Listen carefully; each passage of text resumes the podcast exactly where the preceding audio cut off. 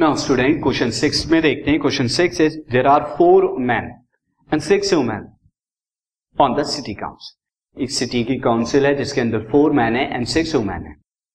If one council member is selected for a committee at random अगर किसी एक council member को randomly select किया जाता है किसी कमेटी के लिए how likely is that it is a women आपको बताना है कि इस बात के कितने चांसेस है हाउ लाइकली कितनी पॉसिबिलिटी है, कितनी प्रोबेबिलिटी है कि वो women member see as you can see दिया द काउंसिल मैं यहाँ पर काउंसिल को मैंने बना रखा है। This is a council council के अंदर आप एक मेंबर को आप सिलेक्ट करेंगे एंड उसको वुमेन होने के चांसेस आप निकालेंगे। सी यहाँ पर मैं लिखता हूँ answer total member total member कितने स्टूडेंट टोटल मेंबर्स जो हैं काउंसिल के अंदर वो कितने हैं? Four plus six is equal to ten okay number of women कितनी है? Number of women as you know there are six women तो फ़र्स्ट यू अगर मैं यहाँ पर सैंपल स्पेस मानू, यहाँ पर सिलेक्शन हो रहा है तो सिलेक्शन हो रहा है तो मैं यहाँ पर क्या लगाऊँगा? कॉम्बिनेशन का एनसीआर का यूज़ करूँगा, क्योंकि कॉम्बिनेशन सिलेक्शन को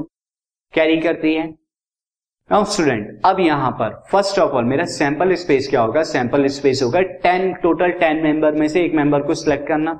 तो एस यहाँ पर जो सैंपल स्पेस होगा, वो होगा selection of a one member out of ten sample space मैं लिख देता हूँ सैंपल स्पेस यहाँ।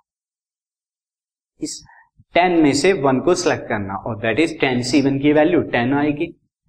नाउ यहाँ पर ए मैं ले लेता हूँ A is the event when women एक वुमेन को आप क्या करते हैं सिलेक्ट करते हैं। और कितनी में से सिलेक्ट करेंगे सिक्स में से? तो ए का यहाँ पर कितने पॉइंट होंगे? N A n is nothing but six C one that is equal to six तो प्रोबेबिलिटी क्या हो जाएगी? प्रोबेबिलिटी ऑफ़ यानी selection of a woman is six by ten that is three by five तो three by five chances यानी sixty six percent chances है यहाँ पर वुमेन के सिलेक्ट होने के।